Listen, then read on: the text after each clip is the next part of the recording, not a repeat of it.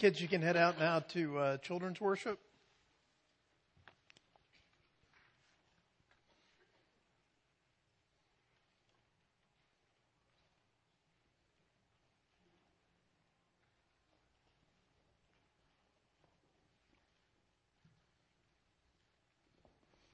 The rest of us are going to be looking uh, this morning at Numbers uh, chapter 6, verses 20 through, 22 through 27. That text is printed uh, in the bulletin. And um, uh, as we read this text this morning, you'll probably have a sense of just how uh, familiar this is. Uh, it's, a, it's quite a well-known, well-known passage. So, Numbers chapter 6, verses 22 through 27. This is the word of God. We should hear it and respond to it as such this morning. The Lord spoke to Moses, saying, Speak to Aaron and his sons, saying, Thus you shall bless the people of Israel. You shall say to them, The Lord bless you and keep you. The Lord make his face to shine upon you and be gracious to you. The Lord lift up his countenance upon you and give you peace. So shall they put my name upon the people of Israel, and I will bless them. So, one of the things that uh, we read this text, it's a familiar text, and it's uh, it's pretty straightforward. I mean, the, the meaning of this text is that God blesses his people.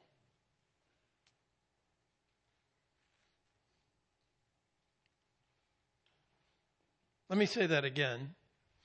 Uh, that the meaning of this text is that God blesses his people. That God himself is a blessing to his people. Um, one of the uh, uh, things that is uh, interesting about this is uh, why this text is placed where it is, why it is something that is repeated and must be repeated often to us, and and what's what's the point behind all of this? Why why is this uh, so necessary? And so so as as we look at this today, we're gonna we're gonna talk a little bit about the nature of blessing, the nature of our reception of that blessing, and uh, whether we actually take God at His word uh, that He is a blesser uh, of His people. Uh, one of the things I've been thinking about and, and kind of collecting uh, uh, in my family is um, just stories about how the Lord has been faithful over the years to people in my family. And so it dawned on me a few months ago that I'd never really heard from my dad uh, when exactly he came to faith.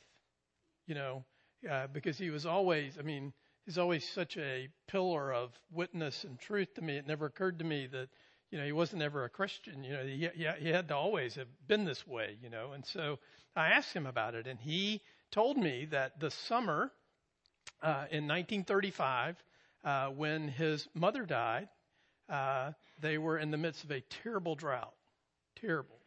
And uh, we hear about droughts, and that means that the price of vegetables are going to go up, or that uh, uh, we can't water our grass as much. Uh, but they depended upon their crop to live.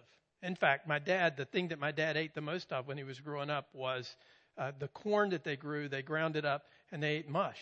That's what he ate. Um, and so they were in a drought and they were about to lose everything. 1935, not one of the best time, best years ever, certainly in our family, but not in America either. And uh, so the farmers that were in the little holler where my, my dad grew up gathered together in the front yard of my grandfather's house and they had a prayer meeting. And they decided that they would pray for rain. And so my dad, who was five, almost six years old, was there, and he said that he was so uh, uh, he, he just wanted to see what was going to happen because my grandfather, his dad, uh, who never went to school ever, all the education he had, he he bought with some money he scraped together as a teenager.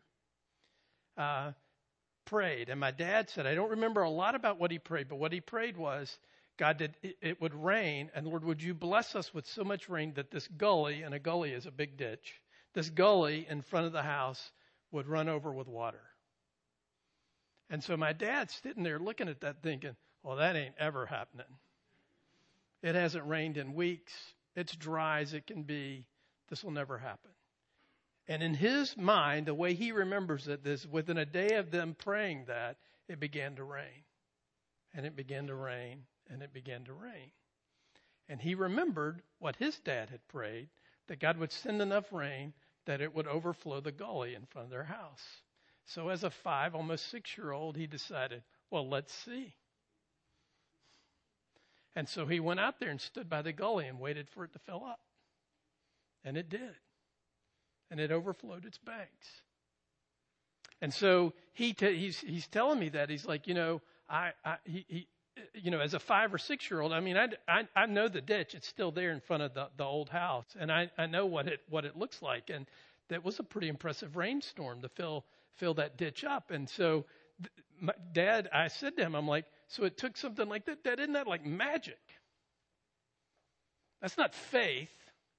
That's like viewing God in a, in sort of a magical way. And he was like, oh no, it wasn't that way at all because um, it was clear to to me, even as a five or six year old, that my existence, whether we were going to get the corn in that year or not, depended on whether it rained. And when it rained, in response to the prayers of God's people, he's like, for the first time in my life ever, I had a sense that God was for me. Now, this is from a little boy who watched his mother be buried just a few weeks earlier. So I found it fascinating today that we're going to talk about blessing and we're going to talk about the fact that Lord the Lord is for us even as we just sang a song of lament saying, How long? Are you really who you say you are? Well, the thing that you need to know today before, before you leave, before anything else that happens here this morning is that the Lord knows you ask those questions. And the Lord understands that. And that's why He puts these kinds of texts in His scriptures so that you will know and I will know but not just so that you will know and I will know, but because when we forget, and we will forget, that God is a blesser of his people, and that he has blessed us, and that he will continue to bless us, that he will repeat that to us and show it to us over and over and over again. Because in his patience and in his grace and in his mercy, God continues to remind us and to continues to show us exactly who he is, exactly what his character is. And his character is turned towards us, is for us, and in such as such, he is a blesser of his people. So let's let's let's dig into this text today. So what exactly does it mean to be blessed? If I were to ask you this morning, you know, uh, not not are you blessed uh, because I'm the pastor, and if I ask you that, you're going to say yes, whether you think you are or not. But uh, what does it mean? What does it mean to be uh, blessed? What, well, for some people, it means to have enough, right? So we're blessed if, if we have enough to eat, if we have a roof over our heads, we have water to drink, and uh, we're okay. For some of us, it means to be blessed is simply to be safe, to be able to live and, and see the risks that are uh, around in our world that uh, many of those are mitigated. Now, for some of us, blessed to have enough would not be blessing. That would just be kind of maintenance. But blessing is to have more than enough, right? That means uh, God has blessed me, and and that means there, in some sense, whatever it is that I I desire in life, I have an abundance of it, and it's not just that the risks have been minimized, but I'm actually secure that I am in, in live my life in, in, in such a way that nothing bad, nothing difficult, nothing hard can, uh, uh, can come to me. Now, these issues that, that we think about here have been issues that have driven and shaped human beings since uh, our first parents were thrown out of Eden, right? Uh, they they go out and they look at as they're thrown out of the garden and the, the thorns begin to spring out of the ground and the pests begin to grow and colds and sicknesses and all of those things uh, begin to happen. And so we ask the question, how am I going to make it? Will I be blessed? Will this God bless me? And how can he bless me, right? Not, not only will he bless me, will he come through, but, but, you know, given my track record and my own failures and my own inability, is he going to bless me? Because often the way we think about blessing is that blessing is simply God's response to our good behavior. Or blessing is God's response to, to how well we, we, you know, we, we've obeyed him, to how, how well we have responded to him. And certainly there is blessing in obedience. But God blesses his people and is for his people, and his relationship with them is not simply based upon our behavior or our earning it, right? Next slide. So, so one of the things that you have to see is that even in the curse, when God comes and addresses Adam and Eve and their sin, he says a word of blessing to them. And, and when he comes and he confronts them with the, their sin, he says, The Lord said to the serpent, Because you've done this, cursed are you above all livestock and above all beasts of the field. On your belly you shall go, and dust you shall eat all the days of your life. I'll put enmity between you and the woman, and between your offspring and her offspring. He shall bruise your head, and you shall bruise his heel. Uh, let's keep going, Megan. I don't want to run over time keep keep going, keep going. There you go. So so here's here's the thing that you have to see about that. Even in the midst of that great curse, even in the midst of that great shameful, terrible day, God is remaining faithful to His commitment to bless His people because He says, "Listen." I will bring through the seed of the woman a redeemer. I will bring through the seed of the woman someone who will come and who will crush the serpent's head and bring about the total blessing, complete blessing upon this creation that Adam and Eve forfeited when uh, when when when they disobeyed God. So so the fact of the matter is, as we as we look at this, one of the things that you have to see is that even when uh, these difficult things come our way, even when we fail, and even when we are experiencing some curses as a result of our disobedience, the determination, the overall determination of God to bless his people remains. Even in the midst of the curse, he's blessing them. So, so whatever it may mean to you, however you may think about blessing today, and I know some of you are out there thinking, Steve's going to make me feel bad because I don't think I'm blessed. Do you hear that? Do you think that's a little weird? I think that's weird. I'm not going to make you feel bad because you don't think you're blessed. I, I can't help you with that. Uh, there's not a pill you can take for that. There's probably not even a counselor you can go to for that. You need the Spirit of God to change you. so, if you want to be that hard and that cynical today, wow. But let me just say to you the hardest rock, if the water drips on it long enough, bores a hole in it. So I'm here boring a hole in your hard heart today by the power of the Spirit of God, all right? So, so whatever this word for blessing, a few things jump out here. First, the Lord's blessing, his statement here when he tells Moses to tell Aaron to bless the people precedes anything the people do, right? He, he says, you know, say to the people whenever you get them together, whenever they're worshiping, whatever they're doing, say this often that the Lord is blessing his people, right? Uh, and this precedes anything else they've done. And he is moving toward them in ever greater intensity and blessing, right? He says, the Lord bless you and keep you. The Lord makes his face shine upon you. When, when was the last time somebody, uh, uh, somebody's face shone? Uh, because they were so happy to, to see someone and be gracious to you, to be, to be, uh, to not hold your sins against you. The Lord lifts up his countenance that when he sees you and thinks of you, he looks up at you and that he gives you his peace, right? So he's moving toward them in ever greater intensity and blessing. And one of the things that you have to see about this is this is not a prayer. He's not telling um, uh, Aaron to say, God, will you bless us? God, will you make your face shine upon us? God, will you lift up your countenance upon us? He's saying these things that are already true. This is the way God is. He is toward you.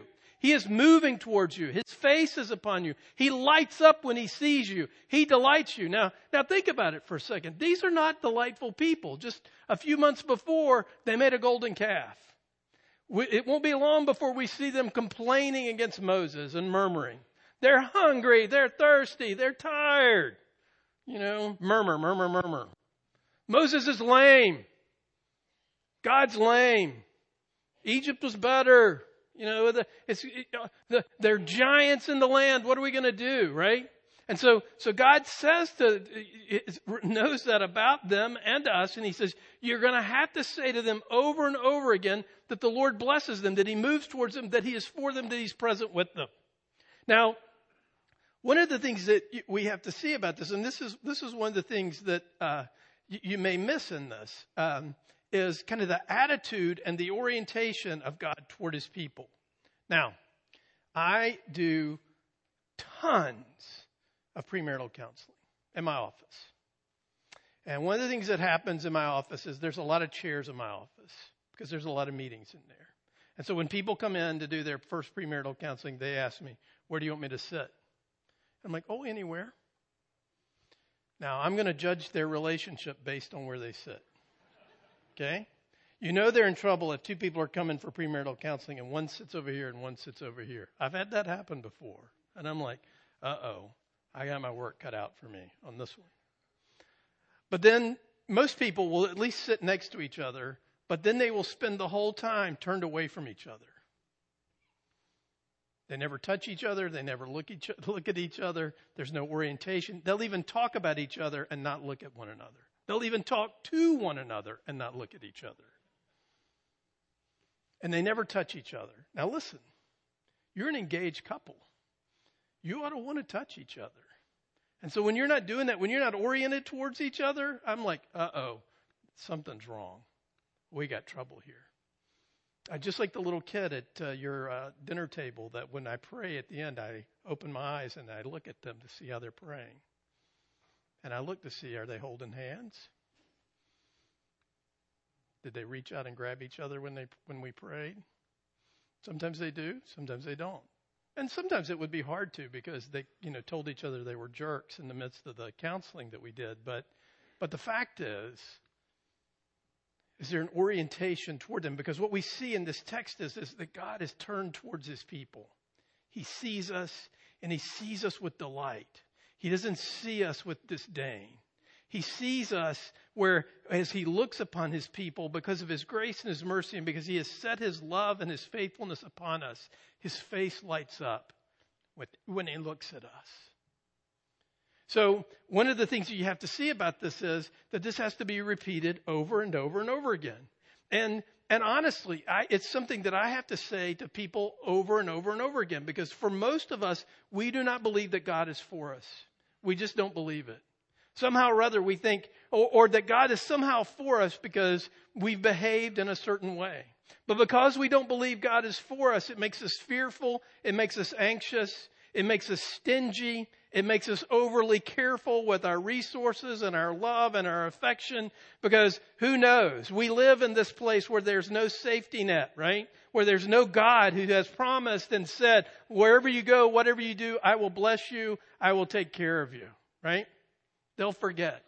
But there's something else to notice about this text too, is that it's actually a poem and it's structured like a poem. The first line, uh, the Lord bless you and keep you, in, uh, in Hebrew has three words. The second line, uh, the Lord make his face to shine upon you and be gracious to you, has five. And then the last line, the Lord lift up his countenance upon you and give you peace, has seven. Three, five, and seven.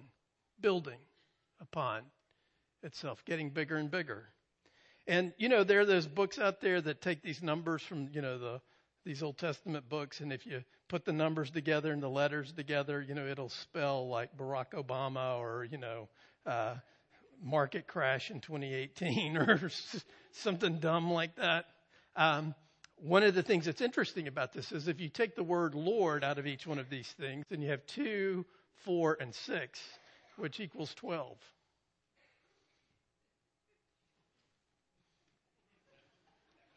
I don't know if that's a thing or not. but I just wanted you to know that I can manipulate the Bible with the best of them, right? So uh, maybe there's something there. I don't know. Uh, some book I read this week said there was something about that. Anyway, uh, it's certainly for all of us. The blessing is not just corporately, but it is for each and every one of us, the 12 tribes, all of us. But the fact of the matter is, that if, if we don't hear and we don't see often that God is for us and that He's blessing us, you will become a cynical, hardened, fearful, anxious person. You just will. Next slide. So uh, notice also how many times the words the Lord are repeated, right? And so, so the fact is, what we have to see about this is, is that, that all the things in life that are worth having come from God. Let me say that again. All the things in life that are worth having come from God. And, and all the things that don't come from God ultimately are not worth having. We will sing at the end of the service, like we all do, praise God from whom all blessings flow. So what this text recognizes is any good thing that is in your life, it is there because God gave it to you. It is there because in Christ, He is determined to bless you and supply everything that you need. And so what you have to see in this text is not so much a, a promise of God that He's going to bless you or that He has blessed you and you need to open your eyes to that, but it's more a statement about His character. This is who He is. It's, it's not, it's, it's simply a recognition that this God has turned toward us and that He is for us in Jesus Christ and that, that, that, He, that He demonstrates that most profoundly in Jesus coming into our world, dying our death and rising again for us. And so this is not just what He's going to do, but it is, it is who He is. So what is the source of all goodness in life? Well, these people are going to forget over and over again that uh, who this is. And in fact, as they get ready to go into uh, the promised land, they're going to be terrified because there are giants in the land and walled cities, and they're going to think we can't do anything about that. You know, I know God says that He's He's for us, but you can't trust Him. You can't trust Him. And so we think, well, you know, we, we would never doubt God in this way. Except um, I read, this is my, well, bear with me. Um, this is my favorite, one of my favorite gospel stories. In those days, when again a great crowd had gathered and they had nothing to eat, doesn't sound like blessing to me. He, that is Jesus, called his disciples to him and said to them, I have compassion on the crowd. This Lord wants to bless his people because he sees them and he sees their need and he wants to bless them because they've been with me now three days and have nothing to eat. And if I send them away hungry to their homes, they'll faint on the way. And some of them have come from far away. And his disciples answered him, What is wrong with you? How can one feed these people with bread here in this desolate place? And so he asked them, How many loaves do you have? And just as a sidelight with this, one of the things that I love about Jesus is Jesus doesn't say, Yeah, I know it's hard. We don't have much. What does he say? What do you have? He didn't ask them to create bread. What do you got? Let's look at our resources. Let's see what God's already doing, what He's already given, what, what blessing He's already provided. And they're looking at the blessing that He's already provided, and it looks like nothing. Right? How can one feed these people with bread here in this desolate place? And he asked them, How many loaves do you have? And they said, Seven. And he directed the crowd to sit down on the ground, and he took the seven loaves, and having given thanks, he broke them and gave them to his disciples to set before the people, and they set them before the crowd. And they had a few small fish. And having blessed them, he said that these also should be set before them. And they ate and were satisfied. Now that is unbelievable, that word, they were satisfied. Who knows anybody that's ever satisfied? I don't. They were satisfied. And they took up the broken pieces left over, seven baskets full. And there were about 4,000 people. And he sent them away. And immediately he got into the boat with his disciples and went to the district of Dalmanutha. Now you would think, okay, that's a sweet story, Steve. You know, you know, you're gonna you're gonna encourage us now uh, to know that God feeds people miraculously. Well, let's let's keep looking the Pharisees came and began to argue with him. Now he's just fed all these people, seeking from him a sign from heaven to test him. Are you really God? Do a miracle. And he sighed deeply in his spirit and said, Why does this generation seek a sign? Truly I say to you, no sign will be given to this generation. How ironic. He just fed 4,000. And he left them, got into the boat again, and went to the other side. And so you're like, well, okay, I'm not like the Pharisees. Now, they, that is the disciples, had forgotten to bring bread. They just had a bunch of baskets of bread left over, right? But they forgot him. And you can imagine what this does, right?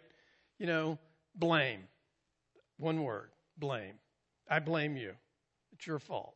Because if we can identify whose fault it is, that makes everything better, doesn't it? It does for me. It's your fault. Oh man, I feel so much better, right? Now they had forgotten to bring bread and they had only one loaf with them in the boat. And he cautioned them saying, watch out. You didn't bring enough bread. Beware of the leaven of the Pharisees and the leaven of Herod. And they began discussing with one another the fact that they had no bread. And Jesus, aware of this, said to them, Why are you discussing the fact that you have no bread? Do you not yet perceive or understand? Are your hearts hardened? Having eyes, do you not see? And having ears, do you not hear? And do you not remember? When I broke the five loaves for the five thousand, how many baskets full of broken pieces did you take up? They said to him, Twelve. And the seven for the four thousand, how many baskets full of broken pieces did you take up? And they said to him, 7. And he said to them, Do you not yet understand? Now here's the thing. You hear that and you say, See, he's judging me. He's really harsh. Well, if he was really harsh, he would say, Look, I fed 5,000, now I fed 4,000. You don't get it because you're worried about where the bread is. I am a bread factory.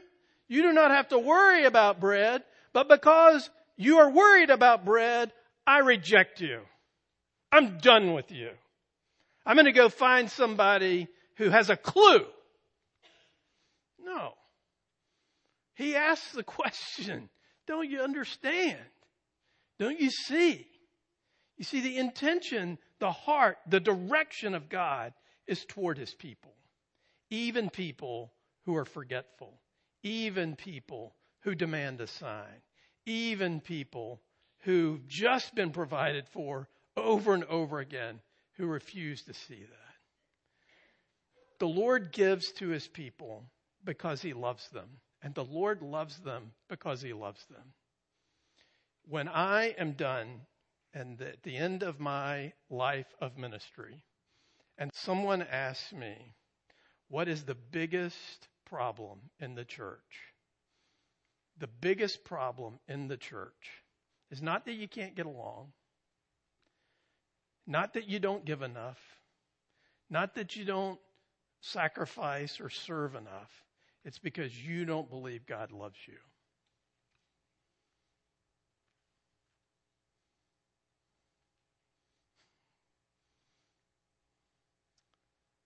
John Calvin said this that men and women, boys and girls, are not easily convinced that God is for them.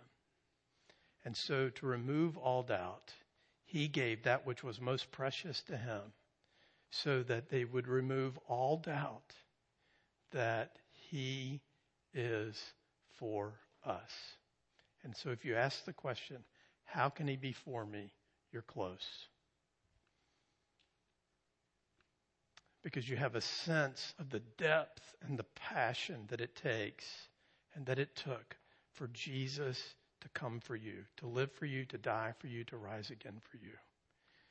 The people need to hear that God blesses them. The people need to be reminded that He is for them. At every turn, because our lives are difficult and because there are challenges before us, it is good for us to know that the character of our God, that the core of his being, who he is, is one who blesses and blesses people like us, even forgetful people. Let's pray. Lord, we, we forget. We harden ourselves. Uh, and we even get a sick sense of of self righteousness that somehow or other we can stand apart. And yet here you are, reminding us over and over again that you are for us, that you are with us. Lord, forgive us for being stingy with our love and our gifts. Forgive us for hoarding because we're afraid you won't give. Forgive us for taking your blessing for granted. And forgive us for thinking that somehow or other we could do enough to earn your blessing. Jesus, thanks today uh, that you repeat and you come near over and over and over again to tell us that you bless us, that you provide for us, that you will give us more than we could ever ask or imagine. Help us. But you know that about us already. You know that we're weak. You know that we're hard. You know that we are doubters. And so I pray that you would bear with us. We thank you for your patience. We thank you for your grace. And we thank you that you continue with people like us. Bless us now, we pray. Continue to bless us. Be who you are to us, we pray. In the name of the Father, Son, and Holy Spirit. Amen.